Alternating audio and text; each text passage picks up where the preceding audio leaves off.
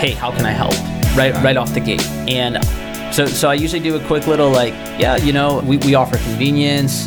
I'll buy the house cash. It'll be the, if you're looking for an easy button sale, this will be the easiest sale of your life. I'm gonna walk the property one time, pay in cash. You name the closing date. You don't have to do anything. You're gonna show up the day of close. You're gonna sign, get your check.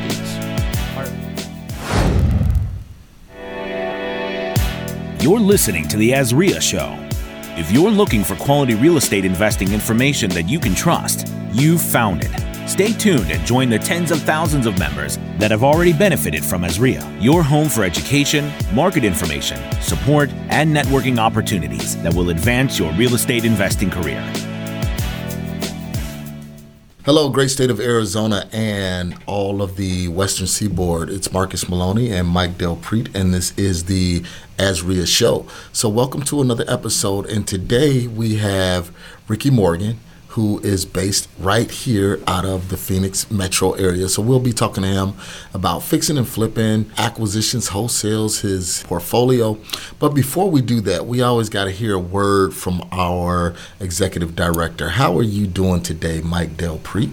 One word. One word? Hello. Hello. That's it. That's all. That's all he gives us, guys. Let's just get right to Ricky, man. Hello, what's up? Okay, since the E D want to keep it short, Ricky, man, how are you doing? I'm doing great, man. I'm I'm a big Cowboys fan, so we just won a big playoff game last night against Tom Brady. Cut, yeah, cut, yeah. cut, cut. That's it. They're excited about winning their first first playoff game, away playoff game since nineteen ninety-two. I know, that was like the year I was born. So nice. All right, so man, tell us, tell us what you're doing here in the Valley. But before we do that, how did you get started? What did you do pre-real estate? Yeah, so I'm from New Jersey originally, mm-hmm. and back in twenty fifteen, I graduated college. Was looking for just like sales or business. I went to school for business, like a okay. lot of people, but I knew I wanted to be in business, but I didn't really know what that meant. So people were like, you should probably get a sales job. Like I wanted to make a lot of money. I was always a hustler coming from like working on the golf course, caddying and waitering and stuff like that.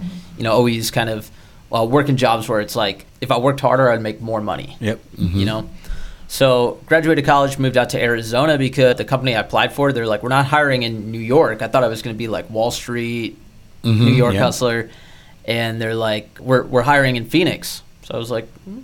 all right, let's go. Give it a shot. Yeah. Didn't have a lot holding me back to New Jersey. Like my family was there, but didn't have a girlfriend or all these things. So I was able to do it. I thought it was a good good time. I think when you're young, you yeah. have an opportunity to go to a different market. And especially Jersey's kind of like a small, it was kind of small town vibe. So want to get around okay. different types of people. So were you like in northern Jersey, southern Jersey? Central. Central? They so say you, it doesn't exist, but. Uh, so would you go to the city a lot and stuff like that? Yeah, growing up, went to Manhattan a lot. I yep. was like forty-five minutes from New York. I mean, getting in and out of New York's a hassle. Okay. Same with Philly. So I was I was by two big cities. So I, I grew up going to the cities a lot, which mm-hmm. which was fun. Definitely yeah, got got well cultured, kind of in that East Coast hustle, right, uh, right. T- course, type man. of grind mentality.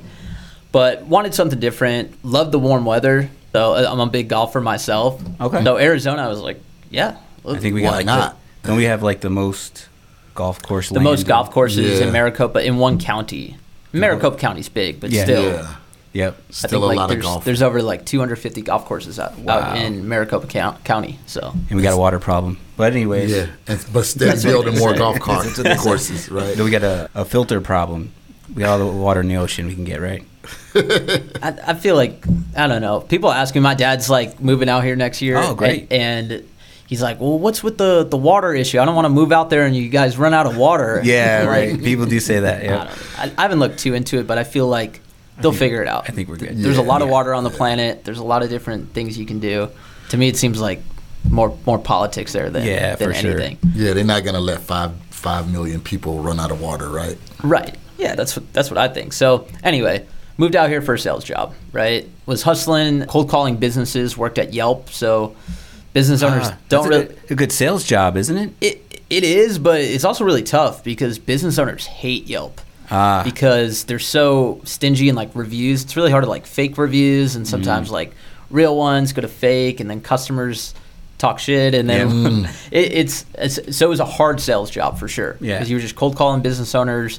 th- their phones are getting bombarded all day, but it really taught me how to, you know, get someone on the phone, grab their attention, pivot quick into value proposition, and deal with a lot of rejection. Oh, I bet. You know, eighty, yeah. one hundred sales calls a day. If I had, you know, five or ten sales a month, I was that was a pretty good That's month. Good. So nice. It wasn't super high conversion. So you, you had to get good with dealing with a lot of rejection. Well, since we're there, man, that already makes me want to jump into acquisitions as we're talking about your background, though. But like, how many calls a day?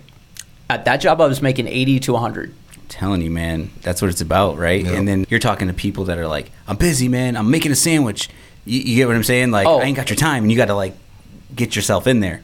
Yeah, yeah I, I know you're busy making a sandwich, but did you know that, you know, in the last twenty-four hours, you had eight people map directions from your Yelp listing over to your business, and you don't even have your correct hours out uh, up there after looking at yeah. your mm-hmm. Google page. So it's like, you know, you got to Got to grab their Get attention. Quick. Those are eight yeah. sandwiches you could. How much you charge for a sandwich? That's eighty bucks you just lost. Yeah. So, so I always recommend if you're yeah. young and, and you want to do business, get into a sales job that creates those skill sets of you being able to hop on the phone and go sell some shit. Yeah. I don't, right. It doesn't really matter what it is. There you go. But it, and it was a big company, so it was cool. It was like it almost felt like college two point oh. They had the. The, the free food and mm. team outings and all these different type yeah. tech tech vibes. Keep you guys energized on those phones. Right, free Red Bulls. Yeah. I, I was drinking, you know, three, four Red Bulls a day back oh, then. God, so bad. Probably not, yeah, so bad. But anyway, after four years there, I, I moved into management, a couple different roles. I was like, I, I don't want to do this corporate grind. I saw my boss's boss, and I was like, I don't want any of these jobs. Yeah, you know what I mean? Mm-hmm. Okay. And I'm definitely like a maverick type personality. Mm-hmm. Don't don't do great with like strict rule following and all these things. And to really play that corporate game and move into the positions that you want to get into, you kind of have to play that dance. Right, you know right, what I mean? Yeah. Uh, so I'm already getting like I remember the days back in the days working the corporate world. Yeah, it was. Yeah. I know. So that's so twenty nineteen comes. Actually, twenty eighteen comes. So you moved out here. Moved out went here. To Yelp. Four went to years. Yelp, four years. About a year before I left Yelp, though, was when these thoughts were coming in. I had to figure something else out. Right. So I went on my phone, was just looking at like, what do rich people do? How do people make money? Kind of using the internet, and a lot of roads led to real estate. Got it. So I was like reading about crypto, real estate, stocks, just business in general, but. Uh, Rich Dad Poor Dad, classic book. Yep. Yep, yep. Everyone has read that one. Read that, and I was like, I'm going to buy rentals.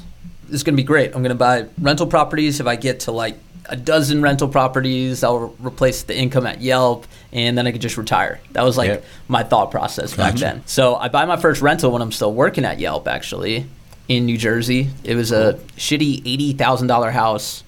My friend who I played college golf with at the time, he was investing over in New Jersey already. Okay. So we just kind of like linked back up and started talking real estate. And he's like, oh, I own twenty houses. I was like, you own twenty houses? Like two years ago. Wow.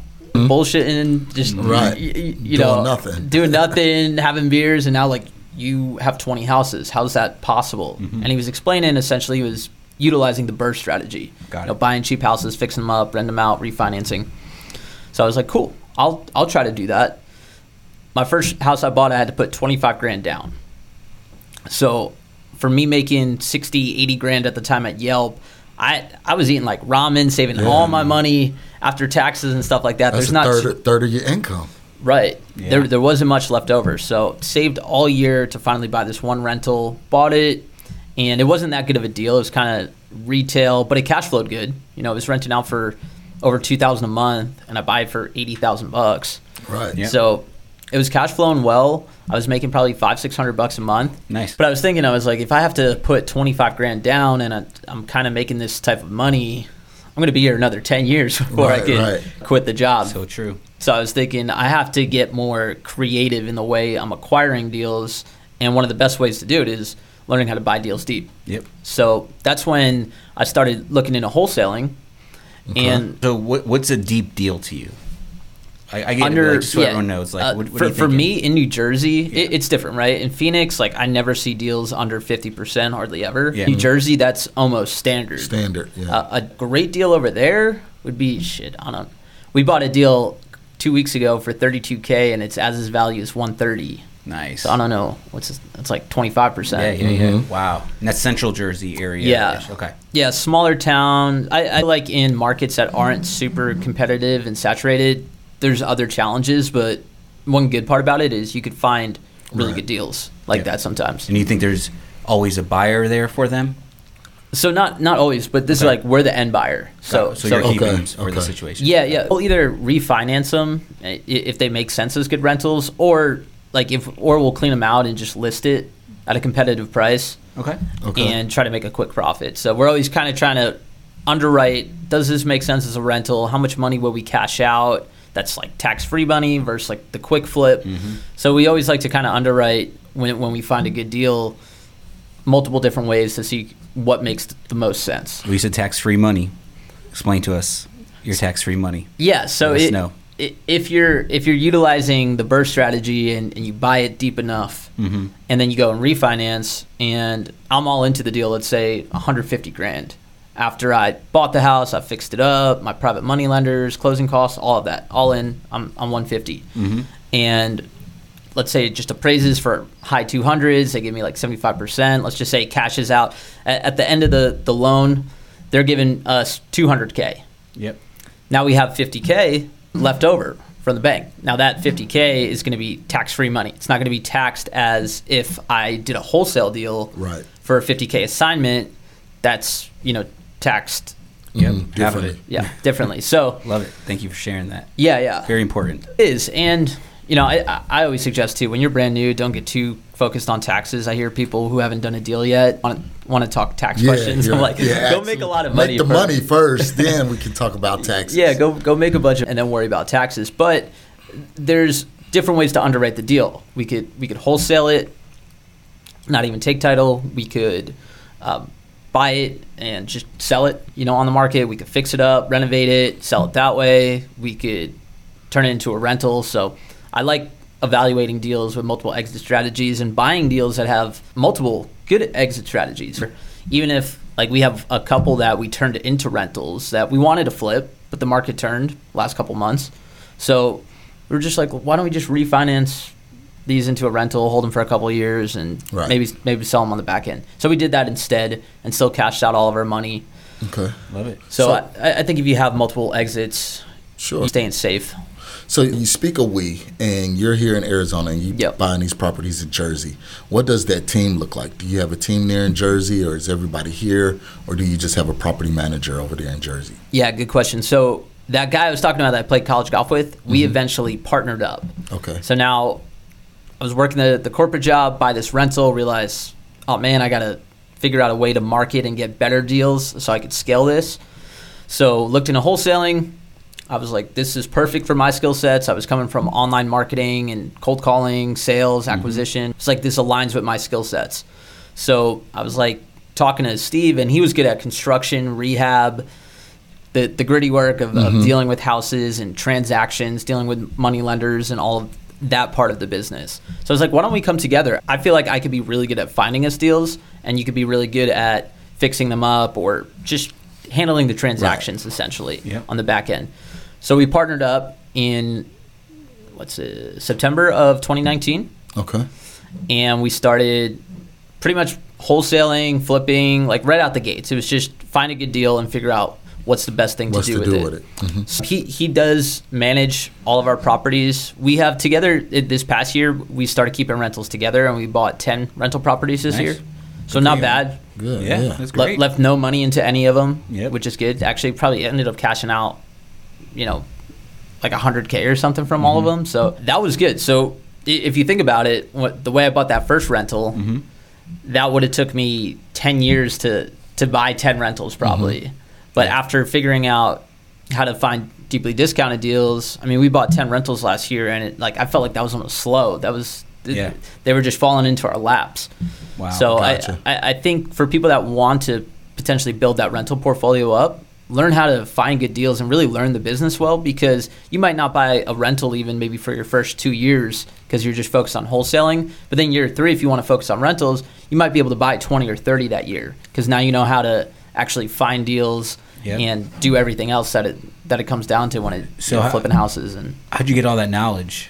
Like, what made you, like, find, how'd you find the burr and understand all that? You did pretty quickly. Yeah, pretty yeah. quickly. Very quickly, actually. I guess. YouTube University hard. Mm-hmm. I always, I think I, I did podcasts, on my podcast, I had, like, Steve Trang mm-hmm. and Jerry Norton on this past week, and I was like, I was, nice.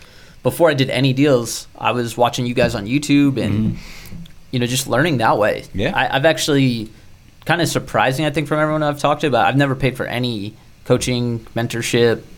Love it. Mm-hmm. Which... I, I don't suggest necessarily doing that. It depends how you learn. Right. But I, I also felt like I knew how to learn off YouTube. Yeah. You know, sift through the, the crap mm-hmm. and just kind of mm-hmm. get laser focused on exactly what I was doing. Got it. So, yeah, just I just learned that way. And having my partner that at that time, you know, already did fifty transactions between rentals. He's a licensed realtor. And he did, like, at the time, a few flips. That helped, too, obviously. So he was. Uh, so you guys were doing all that in the night in two thousand nineteen in New Jersey. Yeah. And what made? How, how about Arizona? When that come into play? Yeah. So I really stayed out of Arizona until last year. Okay. What we were doing over there was kind of working. Of course. Yeah. And we, we did our first million dollar year in twenty twenty-one, mm-hmm. where we actually we only did like twenty flips, but we averaged like seventy-five K per flip. Like like mm. true fix and flip, just yeah. Okay. Okay. Yes, awesome. Somewhere like at somewhere w- what you might consider like a wholetail. Okay. Mm-hmm. Where you don't have to do much rehab work. Essentially, clean it out, maybe maybe some new paint, and then just list it. We pretty much always stayed though pretty cosmetic stuff. Okay. Okay. Because in New Jersey as well, like the cities are. I know Phoenix isn't the easiest to deal with either. Either. Yeah. But New Jersey is a nightmare dealing with just permits. Permits and. Oh yeah, you, you need permits for everything over there. It's yep. it's crazy, and and they have C O inspections before so, new sales. So did you have like some big Italian guy in a lawn chair sitting in your in front of your flip? Or? Yeah, yeah, it was kind of like actually one time we we kind of tried. We're like, you know, hey, like for you to go to the other side of town, what do we got to do? He's like, you trying to bribe us? I was like, I don't. This is Jersey. I thought I, I thought this was. I watched this pay to play, right? I thought that's how how it went down over here. So, yeah, yeah, we did that. And then eventually last year, we, we kind of liked what we were doing in Jersey, but I saw a big opportunity in Arizona, and I was building all these relationships within real estate. So I'm like, I got to, like, utilize that too. So we, we dipped into wholesaling. I didn't love flipping out here compared to just Jersey numbers because yeah. Jersey was a lot cheaper purchase prices. Yeah, it's less risk. Less risk, cash on cash was like way higher. Mm-hmm. You know, we're buying houses all in for one fifty and we're making seventy-five, one hundred K. Got it. So you're, just to kind of even just think about it, you're doing this, you're virtual. Yeah. Mm-hmm. You're, you're, this whole time. Whole time. Your first deal, your first rental, you're living out here. Yeah. And it's all been back in New Jersey. All back in New Jersey. While you're out here. Love yeah. it. Yeah. My first wholesale deal actually came a similar time. Before I partnered up with my guy in New Jersey, I was... thinking about just doing it in Arizona when I quit my job, and I was running Facebook ads, and this guy hits me up, and I, I go to this house. He's like, yeah, I want to sell. I go up, I, I like print out a contract online, mm-hmm. show up to his house. Uh-huh. No idea what I was doing. Yeah, right? Right, right. He didn't sell it to me, but I was like, hey, if, if your deal falls through, call me back. He calls me back about thirty days later. Mm. Okay. And still didn't know what to do. But I did, I was on social media a lot and learning, and I did hear of a guy, Templeton Walker, mm-hmm. that bought deals. He's mm-hmm. a, you know, shout out to Temp. Yeah. He he's, does a lot of business out here. Yep. Called him up, and he went over back to the house with me, and he pr- pretty much contracted the deal. Yeah. You know, I just set it up. I think he ended up assigning it out then, too. Of course. Yeah, right? That, right? So I think he made like ten K on it. I made nice. like five K on it. But I was happy just because I I, I saw yeah, it, it was like in person. Yeah, and, and I think new people should understand that. Of course. And and be okay with that. If yeah. if you you have an investor come in and they contracted directly in their name and stuff, and they still pay you out on the back end and, and do right. all of that, that's a good way, I think, to kind of tap into the business where you don't have to be so worried about contracts and title work and all these other things. Well, and that's and that's the power of those relationships, because like you said, if Temp wasn't there, you probably would have never got that deal. Somebody else would have got that deal. But because he had the experience, he had the know-how, he was able to make five K, he was able to make some money, and the seller was able to sell. So without that, you would have walked away with absolutely nothing. So guys, you got to remember, those relationships are key. You have to leverage those relationships, and don't worry about in the beginning trying to make one hundred percent of nothing. you know, because that's what right. you could have did. You could have made one hundred percent of nothing, but you say, you know what, I'll make five grand of fifteen K and walk away happy and learn the experience from Temp on how to do it. Yeah, yeah, and then you have someone in your back pocket that has experience where next time something comes up, you know what, like I always answer the phone for people that have sold me deals and I've done business with a lot more than mm-hmm. some random Instagram message. Yep. So I, I was taking that all into account. So, but then really, really started hitting Arizona hard last year when the hedge funds were buying mm-hmm. super heavy. I think our best months were like last March, April. I think we did twenty-five and thirty deals in each one of those months. Wow. So they were pretty good months. And I was like, damn, I should have been selling the hedge funds for yeah. the past mm-hmm. year. I felt like I kind of missed the boat a little bit, but shiny object syndrome. thirty a month, I, I, yeah. you're on the boat, I think. Yeah, yeah, yeah. You, you caught it. I caught it. I, I, I caught it, but things things quickly died down come June. Yeah. So so, re- so real quick, go back to the thirty. Yeah. So what's your team look like at that point? Like, what's it consist of? In a wholesale, it was all wholesale, right? Yeah. So what's that look like? Yeah. So it, essentially, it's me at, at the top, like C E O. Mm-hmm. Then I have Brandon Rhodes. He's my C O O, and then. When when things were going crazy, we had like four acquisitions guys under us. Nice. And they were doing deals and, you know, we were pounding the phones hard. When the market turned in June, acquisitions guys sl- slowly started to leave when the money kind of stopped. So right now we're actually just down to me, Brandon, and our T C. We kind of have an assistant, Kaylee, mm-hmm. that pulls data for us, runs our texting campaigns, pretty much sets up Brandon. And then I kind of help with dispo, comping deals, kind of all of that. And I still have my stuff in Jersey going on with my partner, Steve, kind of mm-hmm. geared down a little bit. We're still running. We rank really high on our website, and we, we've sent out so many mailers. We still get a lot of calls from them and probate attorneys. So we're not doing a lot of marketing there, but that's like, even if we do one deal a month over there, our average deal over there is like seventy-five K. Yeah. So kind of that's like where the big deals are happening. And then in Arizona, we're just trying to do as many wholesales as we can. Past few months haven't been... too mm-hmm. many. Like we, we did, I think, three last month, like one in Georgia, one in New Jersey, one out here. So it, it's been, it's it's definitely been been a little slow and, and challenging for us mm-hmm. these these past few months. Yeah, man. And, yeah, and, and people got to understand that, you know, with that market shift, you know, because that's what we did. We worked with a lot of hedge funds, and it was like once June came, you had to pivot and had to try and figure something else out. And that's when, you know, a lot of people started doing things in other markets. So it's not just you, Ricky. Yeah. You know, it's the industry. Yeah, and I, and I don't I don't feel bad when I kind of come on. I'm like, yeah, things haven't been that slow. I feel like right. a lot of real mm-hmm. estate shows and talks, it's always um, crushing and, right. and, and all these great things are happening. Sure. But I, I also don't feel like we put ourselves in a good position, too, the way we built the business. Super lean. Mm-hmm. Overhead was never very high. Mm-hmm. So even if... some time goes, like, I'd rather not be doing deals than getting myself into debt. Yeah, yeah, yeah, or, yeah. or tight deals that I'm not mm-hmm. sure if it's going to work out, where I might make twenty or I might lose thirty. I'd rather just right, just do no deals and, you know, slowly, like I said, just just wait for the right opportunities to, to come my way. Maybe make a little less money, but also I'm not putting myself in a position where I'm I'm stretching where I'm not sure, like, oh man, if these deals don't close, mm-hmm. I'm not, I don't know how I'm going to pay my lenders back, and getting in situations like that, where, which you saw a lot of flippers that were kind of aggressive yeah. over the mm-hmm. past few years. A lot of them are still just kind of getting themselves out of some bad right, situations right. with a lot of flips they bought early on in twenty twenty-two. Yep, you know, reverting to the refis, or they got these half-finished remodels on M L S, just like all those scenarios. So, mm-hmm. so what are you doing now? Like, what's working for you now, or what do you shift into, or yeah. what's the key? Yeah, we've been shifting, definitely pitching more creative. Okay. So okay. seller finance, sub two, even possibly novations, mm-hmm. even maybe like listing it, just trying to squeeze everything out of a lead. I felt mm-hmm. like early last year, like when the funds were buying, it wasn't really worth trying to underwrite these deals, super complicated. I'm like, yo, there's a deal out there we could make a quick thirty K to a hedge fund, just right. assigning it to. Let's just focus on finding those, yeah, and not getting bogged down mm-hmm. in, a, in a pipeline full of stuff where you're spending a lot of time and energy right. underwriting. But I think now where the leads have dried up and there's not as many leads, I think it is worth right now to to underwrite them in multiple different ways. And if you, you find someone that actually needs to sell, and maybe the cash just isn't working because...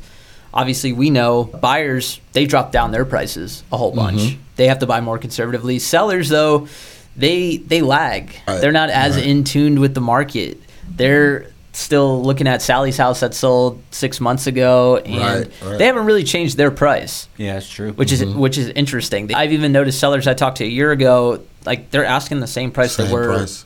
a year ago. Yep.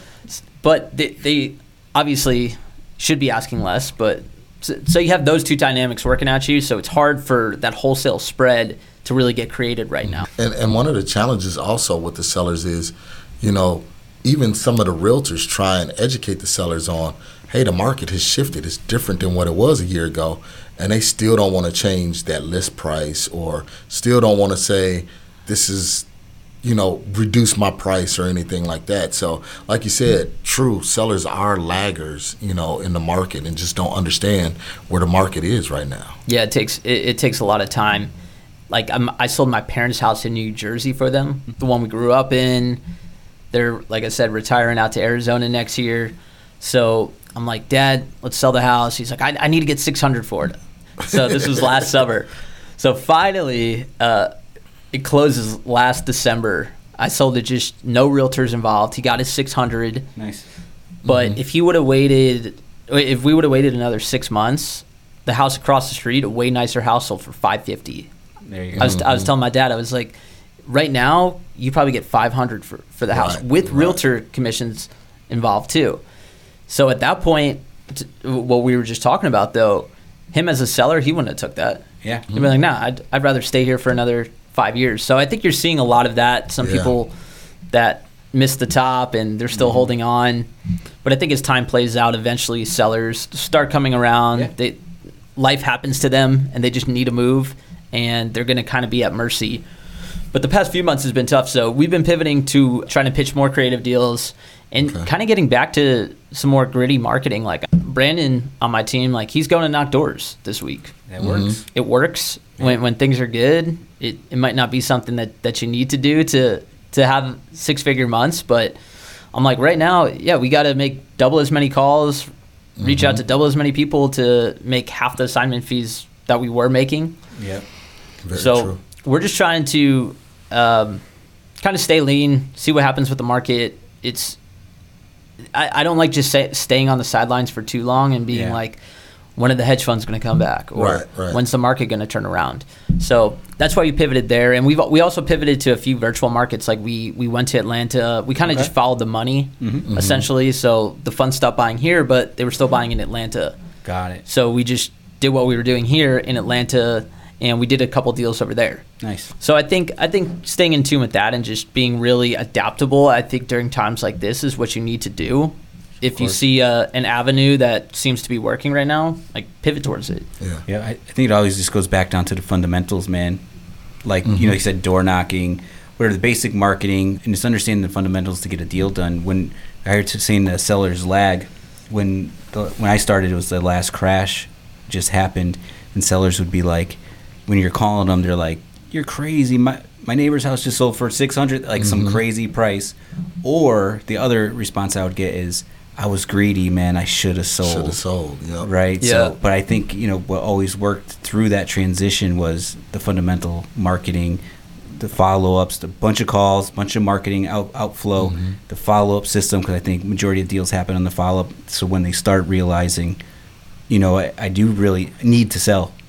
You know, yeah. they're there for you. So yeah, and I think those those super distressed sellers, those deals are always going to be there. Yeah, and those are still coming in. Like yep. we, we mm-hmm. did two great ones in Jersey the past couple months. Like I, I was telling you, the one mm-hmm. bought for thirty-two, going to sell for like one thirty on market. That's great. Home run. We got another one from a probate attorney for eighty-eight, and should be able to sell for like one thirty-five. So just and you do a couple deals like that with very very low overhead. Yeah. That's yeah. that's keeping you in a good spot for, for quite some time. So I think it's good that those are still coming in. I think those always do come in if you stay, if you just stay in the game. Yeah. yeah. But those those tighter deals, those kind of I think went away more. And what you said is true. Both of you guys, you know, deals are still happening. You know, deals are still going on, mm-hmm. you know, here in Arizona and across the country. It's just that you have to be a little bit more creative and go back to some of those fundamentals and really get out there and find those deals, you know. So it's a little bit more sweat equity you have to put into it to close those deals, but they are happening. yeah, there's good, good and bad times. And I think, you know, we, we saw it all going up. And at some point, I was telling myself these last four years since I've been in real estate, you know, it's going to kind of level out there at the the top mm-hmm. and might might come down. And, you know, just, just preparing for that, too. Like, I wasn't spending every assignment check I got to, yeah, right. Right, you know, right. And, and blowing it. I'm like, that, I've always left myself like a year runway. I'm like, if the real estate market got really bad, I didn't need to do a deal for a year. Like, I, like I'm, I have enough funds where I'm good. Right. So what are your thoughts? Like, because, you, you know, like, I think Marcus and I can relate to you, keeping it lean, smaller teams, yeah. doing deals. But then you, you see those guys, they got, you know, ten acquisition, fifty callers, and just, just big, huge overhead, man. Like, have you ever thought about going that route or wanting to go that route? Yeah, I think earlier this year I, I tested the waters. Okay. And, you know, like I said, I scaled kind of fast. I had like six guys under me. I was like, all right, this is this nice. is kind of cool.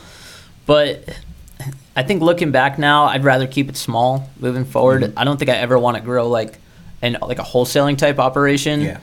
to, to that magnitude. I, I just mm-hmm. think what I, what I've learned too is like A players, eventually they figure it out on themselves and they're going to go do their yeah. own thing. So it's hard to really keep people, I think, long-term wholesaling and stuff, yeah. especially in Phoenix where it's like there's so much, so much knowledge, so much education, yep. so many stories of people like, well, I left there and I started doing my own thing. Yep. Yep. Right? I think it's really hard to keep good talent. And it almost it, it made me feel more like I was back in corporate. Corporate, yeah. Than ah, like when I'm just twenty twenty-one do a million dollars, like I'm I'm slinging deals like just hustling in my backyard, yeah. like you know while I'm like lifting weights in the pool, like I'm just chilling. We watch you guys working on the on your computer from the pool. Yeah, like That's so so I'd rather kind of if, if feeling like that more yeah. than this big mm-hmm. operation. So. I don't know. There, there's so many different ways to, yeah, to no right do this ro- business. Right like I was even saying, the people that were getting were super aggressive flipping the last few years, they've made way more money than me, mm-hmm. but now they're also losing money. I'm not yeah. losing money, but I also didn't, in hindsight, I, I probably should have took on more deals when I might have been mm-hmm. more conservative. So I don't think there's one right way of doing it. Correct. Yeah. But being bigger and doing more deals doesn't always mean you're crushing it. Yeah, let's yep, let's yeah, just say yeah. my most important number is like what is my net to me mm-hmm. and, and what did what did it take to do that and what's my life kind of look like. Yeah, and and it's life by design too. Yeah, you know, some it. people don't want that big massive operation, so you can you know go to sit in the pool all day and still close deals versus coming to the office, making sure people are working, checking their K P Is and everything like that, and don't don't have to have that corporate feel. Yeah, I worked harder the last like six months and made like a lot less money where mm-hmm. it like if I was just smaller, like I, I probably would have just took time off. I probably mm-hmm. literally would have just been like, oh, this is a great time. Like market's slow. Let's just go vacation for a few months. Right. And I would have been I would have been cool doing that. Like I don't really have anything to like prove from, from that standpoint of yep. like needing to do it. But when you have guys working for you and you have a whole team and all these people relying on you, you kind of have to be there. Be yeah. there. Yeah, man.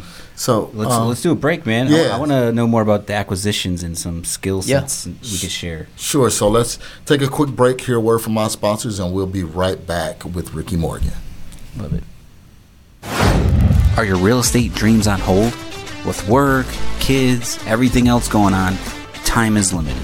Most days you feel like the world's on your shoulders. You might even say to yourself, if I just had someone to lean on and push me in the right direction, I know things would happen quicker. Well, then you need to check out the Deal Finders Club, a community of investors eager to close more deals, sign more contracts, and just get ahead in life. The D F C provides weekly coaching, thriving online community, and all the education you need to be confident. D F C is your fastest path to closing more deals. To learn more, head over to A Z D F C dot com. That's A Z D F C dot com. All right, guys, we are back with Ricky Morgan, and we're talking about acquisitions, wholesaling, and fixing and flipping here in the Arizona market and virtual market. So, Ricky, man, what does life look like next for you coming up here with your acquisitions and team? Yeah, I think when it comes to acquisitions, I, I'm trying to keep it pretty small. And honestly, I love being in acquisitions, so yep. it's really hard for me to fully give away that position. Okay. Uh, especially like the point I'm at now, I feel like I've gotten so quick at like being able to filter leads out and stuff. A lot of the times, like if it's a mail lead or a P P C, like I'm just going to work that because I, I just feel like I could close it the best and and acquisitions guys, you have to pay maybe like twenty-five percent or whatever commission to.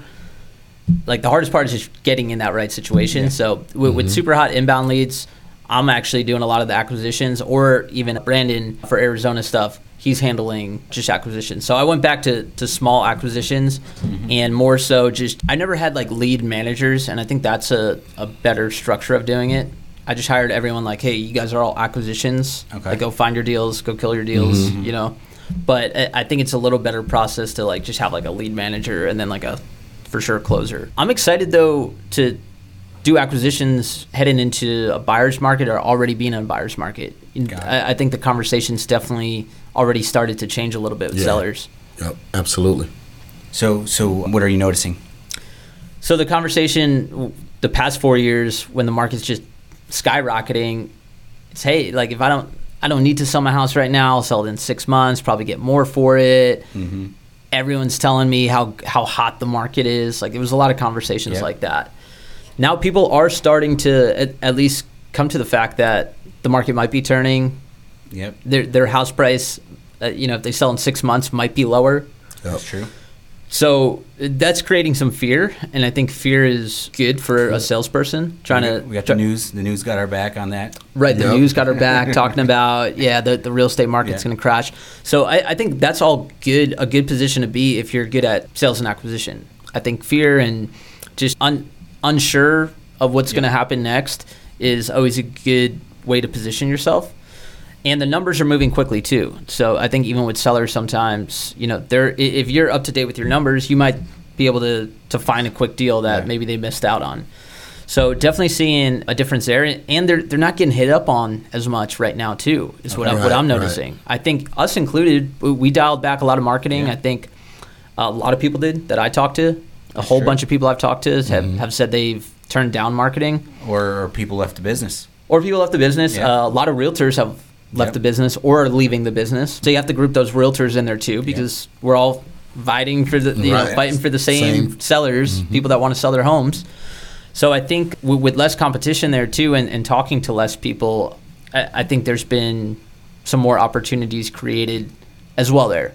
Yep. Now, sometimes still it's like the, the hard part now I feel like is more the, the dispo side, but I feel like acquisitions as time goes on is actually getting kind of easier to acquire deals. Yeah. So it's just a matter of making sure you know your numbers and you know what you can dispo.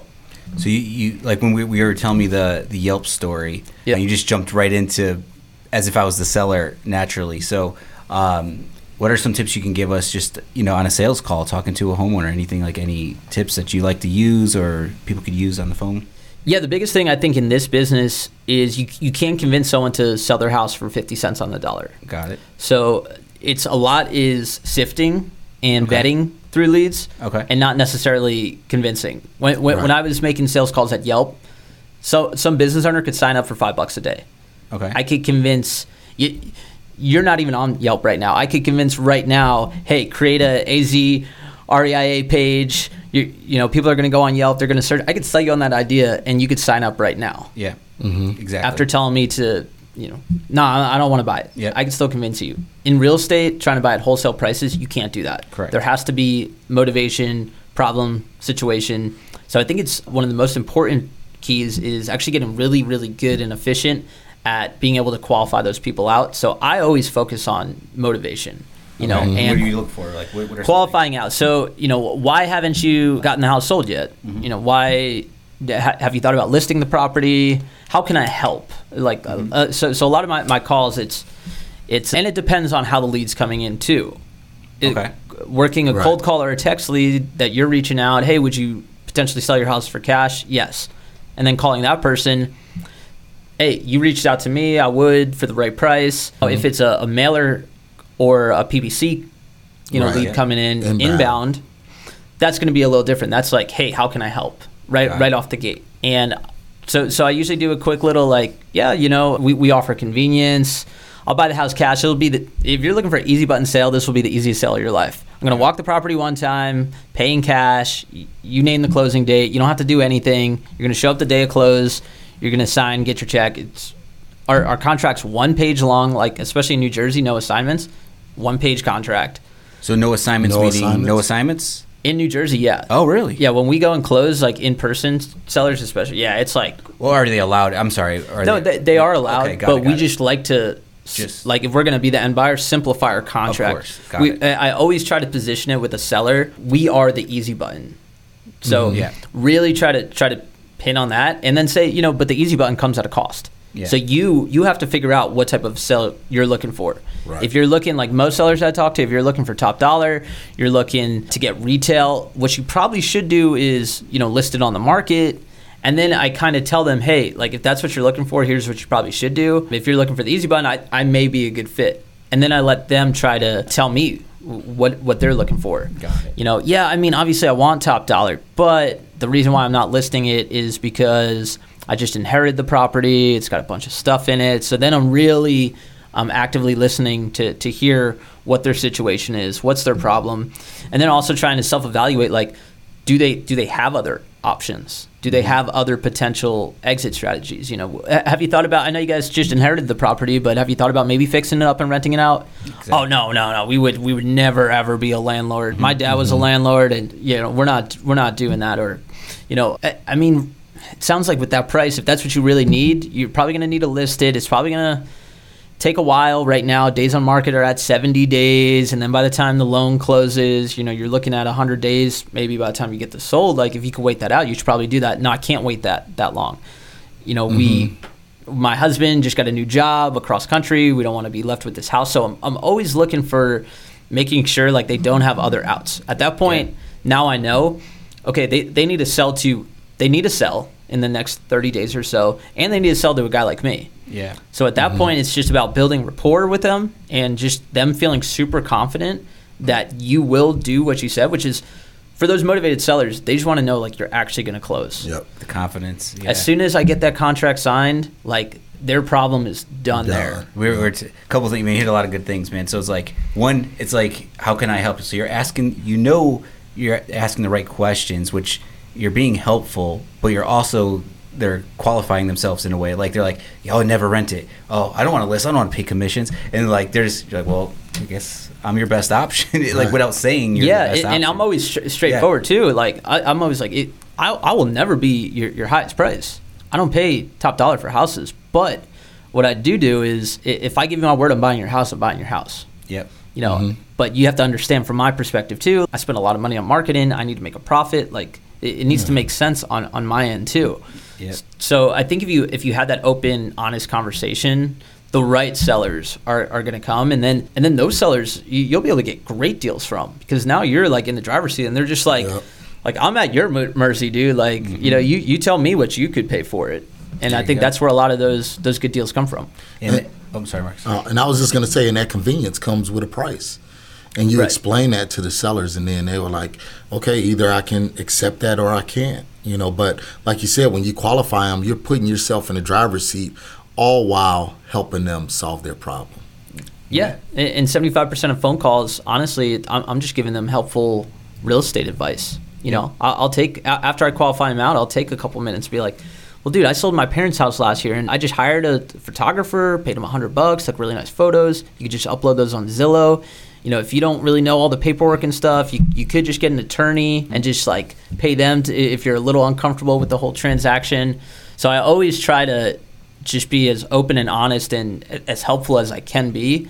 And then those right sellers that need you, you're gonna gonna contract with me over some other right. guy, just because now they, they believe that I tried to help them in, initially, and I was honest with them, and they're they're gonna trust me more over, I think, than the guy that just sends sends them an offer. So it's like the the yes, they want that confidence, that trust that you're going to claim. We we do a, a wholesale class here at AZREIA, wholesale step by step. We just finished it, and a lot of things new people look for is, or they think about, it's the contract. And you said it. They just they don't even read it. No. Like, you explain it, obviously, yeah. the the main points, but they, where do I sign? And they and that's it. Like so so I think some people overthink the contract part for new, at least new oh investors. oh one hundred percent. Even yeah. I, I mean even things like like E M D or this, like our, our best deals, we, we didn't have to even put in E M D or even the contract date expired this day, we closed three weeks later. like like they don't like yeah. I'm not recommending necessarily yes, right. doing that, but but the point is if you find a seller and they really need your help and you you build good rapport with them, I mean you could get it signed on a napkin. And there's yeah. a good chance like that's going to close because yeah. th- they have now trusted you saying, yeah. Ricky, you know, you, I'm selling the house to you. Just just tell me what I got to do from here. That's and, it. That's it. Like that's granted, it. Not all our deals are like that, but if you got a true motivated seller, it's probably one of the more easiest deals you're going to do. True motivated. Yeah, you know? yeah. It's like those are the easy ones. It's like yeah. when, when we're buying from, you know, like like the, the Russian Jewish landlord from New York mm-hmm. in New Jersey, but it's just a hardcore negotiation. Yeah, yeah, and. It should feel it should feel good. Like every every deal, and I I think I buy deeper deals than most people. People are like, oh, you know, you're you're robbing these people or whatever. I'm like, no, it they were gonna sell to me or someone else. Yeah, At least yeah. I one hundred percent of the time deliver on my word to them. You know, so yeah. I feel like they're in good hands. But the sellers are always so happy in, in wholesale deals. Like they, they're the the ones that mm-hmm. say thank you so much, yeah, and yeah. you know, thanks for helping me out, and like. It, it feels good, like in a transaction where you could you could make a lot of money, but like they're also happy. Like they, they weren't probably the most financially savvy type folks too. I think people get caught up with that sometimes mm-hmm. as well. Like these people have been making probably pretty bad financial decisions most of their life, yeah. unfortunately. Yeah. But it's not like if you gave them an extra like thirty grand even, like th- they'll blow it. They'll blow it on yeah. something or you, you know sell it to the next guy, but. You could tell that how many times they, they've tried to sell something to someone and then they, they haven't even come through. So I think it's like if you stick true to your word, they give you a number that they're happy with, then that's all you should really be looking for on an acquisition side. And that's why I always do, like I don't make offers generally. I'm always asking them, yep. hey, you know, what's what's the price that you need? You know I'm trying to buy it as cheap as possible. Like you understand that's that's my mm-hmm. business. Like a good deal for me is buying it as cheaply as I can get it for. And I know you're trying to get as much money for it. You know, so what do you need? So a lot of the times Good. I try to work it to try to get them to give me a number instead of, you know, giving them a number first right. and, and playing that game. Well, some of the some of the best deals that I found was from newer wholesalers or, or investors that didn't stick to their word. So now, yes, you got to get through that part of the seller being skittish because they just came out of a transaction that didn't close. But once you give them that confidence, then they'll, they'll jump over the moon for you. They'll do whatever, you know, they want for you because only thing they want is this deal to close. That's it. So, yeah, I found that to be, I found that, I was kind of looking at that the other day, looking at all of our leads, you know, what were some of our best deals? And it was deals where other wholesalers just didn't perform. Oh, especially in Phoenix. Oh, uh, so like many. We just had a, I was talking to an agent at Coming Soon, and within five minutes of the Coming Soon going up, she's like, oh, we already have two offers. I was like, they haven't seen the property, right? No, no, no. But but they sent offers. You know, they're at two thirty. It was like Coming Soon at two fifty. We need to buy it at like two ten. Yeah. And they have offers at two thirty. I was like, we're not. I don't think those are closing at that price. And she's like, well, the sellers are probably have to. I don't think it's closing either. But the sellers are probably going to have to go through that a couple times right. before they come back down to earth. Which that is true mm-hmm. sometimes, you know. But I think, it, especially in Phoenix, there's a real opportunity to go through deals that have fallen out of contract or, you know, I'm on the email list and looking at these wholesale deals that I see that were locked up, I think too high. I'm like, that, high, that's yep. not going to move. Yep. And then I keep a, an eye on, on some of those and see if they fall out of contract. Now I can come in and be like, well, I'm offering you it actually helps yeah. you out fifty K yeah. less. And they're like, oh, I would never take that. Well, yeah, you, you keep taking deals that are more money and then they're not closing. They're not closing, yeah. right. It's helping out. So Spinning I think it, in Phoenix, it's uh, good opportunity to to get deals that way, especially if you're like low on on marketing funds and you know you can't spend a lot. Get on some of those email lists and see which ones end up you know falling out of contract and don't close down the road, or go back active on the M L S mm-hmm. and then you know reach out to those agents, come come with really strong terms, but then you have to get it yeah, for, for, yeah. for less money yeah you know, so. And that, that's one of the things that we tell our students, you know, when they're when they're getting started to evaluate deals, join all of these wholesalers buyers lists and just, you know, start evaluating those deals that they're putting out. And if you think those numbers are too high, you know, let's let's go in and let's just follow it and see what happens. And like you said, you can get some of the best deals that way. Yeah, and to your point too, that's a great way to see what's actually moving, what what's not moving, because we, we are in a time where the numbers are changing daily, like daily yeah. in Phoenix, right? And like what people want to buy, what people aren't buying. So I think if, if you could stay really in tune with what, you know, some of the biggest dispo, like like I work with some of the, the bigger dispo houses around town, like like the Imans, uh, I'm mm-hmm. in communication with them mm-hmm. a lot. I try to see like what are they moving, you know, what are they not moving? What are they moving? Mm-hmm. And then try to underwrite based off what's actually yep. has moved, moved yep. not just Do you hey, see the percent, six, percentage? sixty Yep. Right now, I think in Phoenix, like if it's at sixty percent, I'm pretty confident. You'll move it. Yeah. yeah. But we're not, I'm for wholesale, I'm not trying to contract stuff above like sixty-five percent really, unless maybe it's like a like a clean tract home in East Valley or something yeah. like that, mm-hmm. you know. But okay. for the most part, we're we're trying to underwrite to about sixty percent. I'm, I've been telling my team. That's huge information for everybody to know. So so since we're talking acquisitions, I wanted to get your experience on. You did the Closer Olympics. Yeah, I was curious. You did well, man. I watched it. That was yeah, fun, Elijah man. Rubin. Yeah, yeah. yeah so yeah, it was it was fun. How was it? What you think about it? Like, I think it was pretty genius, that whole concept. Yeah, you know? Shout out to Elijah. I think putting putting that all together, extremely helpful for people that are brand new. I do think, though, it's it's a bit challenging because it, the, the way it works is you're getting other people's leads from all over the country, yeah. and then like literally just, just calling them, trying to close them. So like I had this one in North Carolina, and it was like the lady's asking price. Like I got her on the phone, and she's like, "Yeah, I, I would I'll take one thirty," you know, like like very like I could tell she'd been talking to a lot of people, and she was like, "Yeah."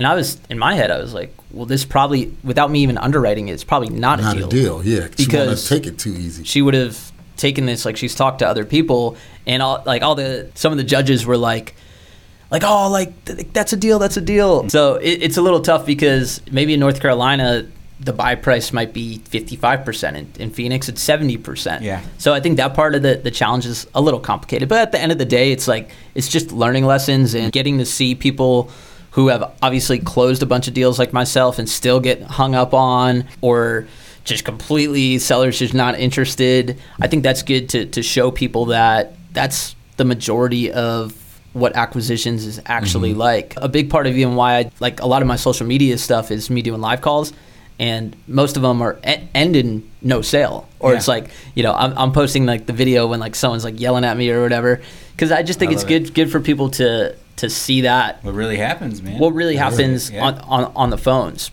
But uh, yeah, that competition, I would recommend anyone to try try to go and watch that. And, and I think one of the most helpful things for newbies to do is to watch live calls. Mm-hmm. Like even once a month or a couple times a month, we'll do like a live stream on our YouTube channel of just okay. like calling F S B Os or agents. Yeah. I just think it's a great way to learn hands-on of. That's how I learned at Yelp when I originally was cold calling, mm-hmm. was listening to closers and, yeah, and just yeah. just actually hearing their live calls and how they opened up and what they sounded like and certain cadences and, and things like that. That's true. So I think you got, and you have to listen to your own calls too. So I, I recommend doing that. A lot yeah. of people that's don't. Hard, that's the hard that's part. The hard a lot of part. a lot of people don't like listening to their own calls, whether it's the way they sound or they realize they say like in every two seconds, mm-hmm. and maybe they don't they mm-hmm. don't like it. But the only way you're going to get better is self evaluation. So you have sure. to do that. Well, look well, at the N F L or yeah. the pros. They watch the tapes. Why shouldn't we watch the tapes or the videos? Right. one hundred percent. You got you, you got to watch watch the tapes and, and work on your craft. It's not just gonna. It, it doesn't happen naturally. Yeah, but it also, like I like what I saw at Yelp is some people were there maybe five six years and they still sucked on the phones mm. because they didn't work on anything. They didn't listen to calls. They didn't. They weren't trying to improve, find a new, a better question right. to ask or anything. They're just like, eh, is what it is. You know, show up. This is what I do. Get paid, leave. Yeah. yeah. One of the things that we do, you know, to help with the calls is we have. You know, our call-a-thon here every first and third Wednesday. Okay. So it really helps the newbies to come in and feel a lot more comfortable on the phone, and they get a chance to listen to calls and everything like that, and we screen those calls and go through those. So if you guys out there, you're a little bit skittish on the phone, you can definitely come in here every first and third Wednesday, and we can jump on some calls. That way you can hear some live calls. I love that. And, and you really don't have anything to lose. Like cold calling in this business, you're not even representing like really a company or right. whatever, you're like wholesaling company, but yeah, you know what I'm saying? Like just, just call, like you have nothing to lose and you have unlimited people to, to call. So call. you, you right. could, you could mess up, you know, all these calls. And I always tell people like, like mess up hundreds of calls before you start dumping money into a P P C lead that you paid two hundred fifty bucks maybe for that lead. Yeah. And now and then you blow it. yeah. Yeah. It's like, just call, call the F S B Os and get through that, you know, yeah. getting yelled at on the phones, or and that that's a good way to get yelled at on the phones too. Yep. Just lowball, low, low ball F S B Os, and then eventually you'll be like, ah, oh, it's not that bad getting yelled at. We we call it get the marbles out of your mouth.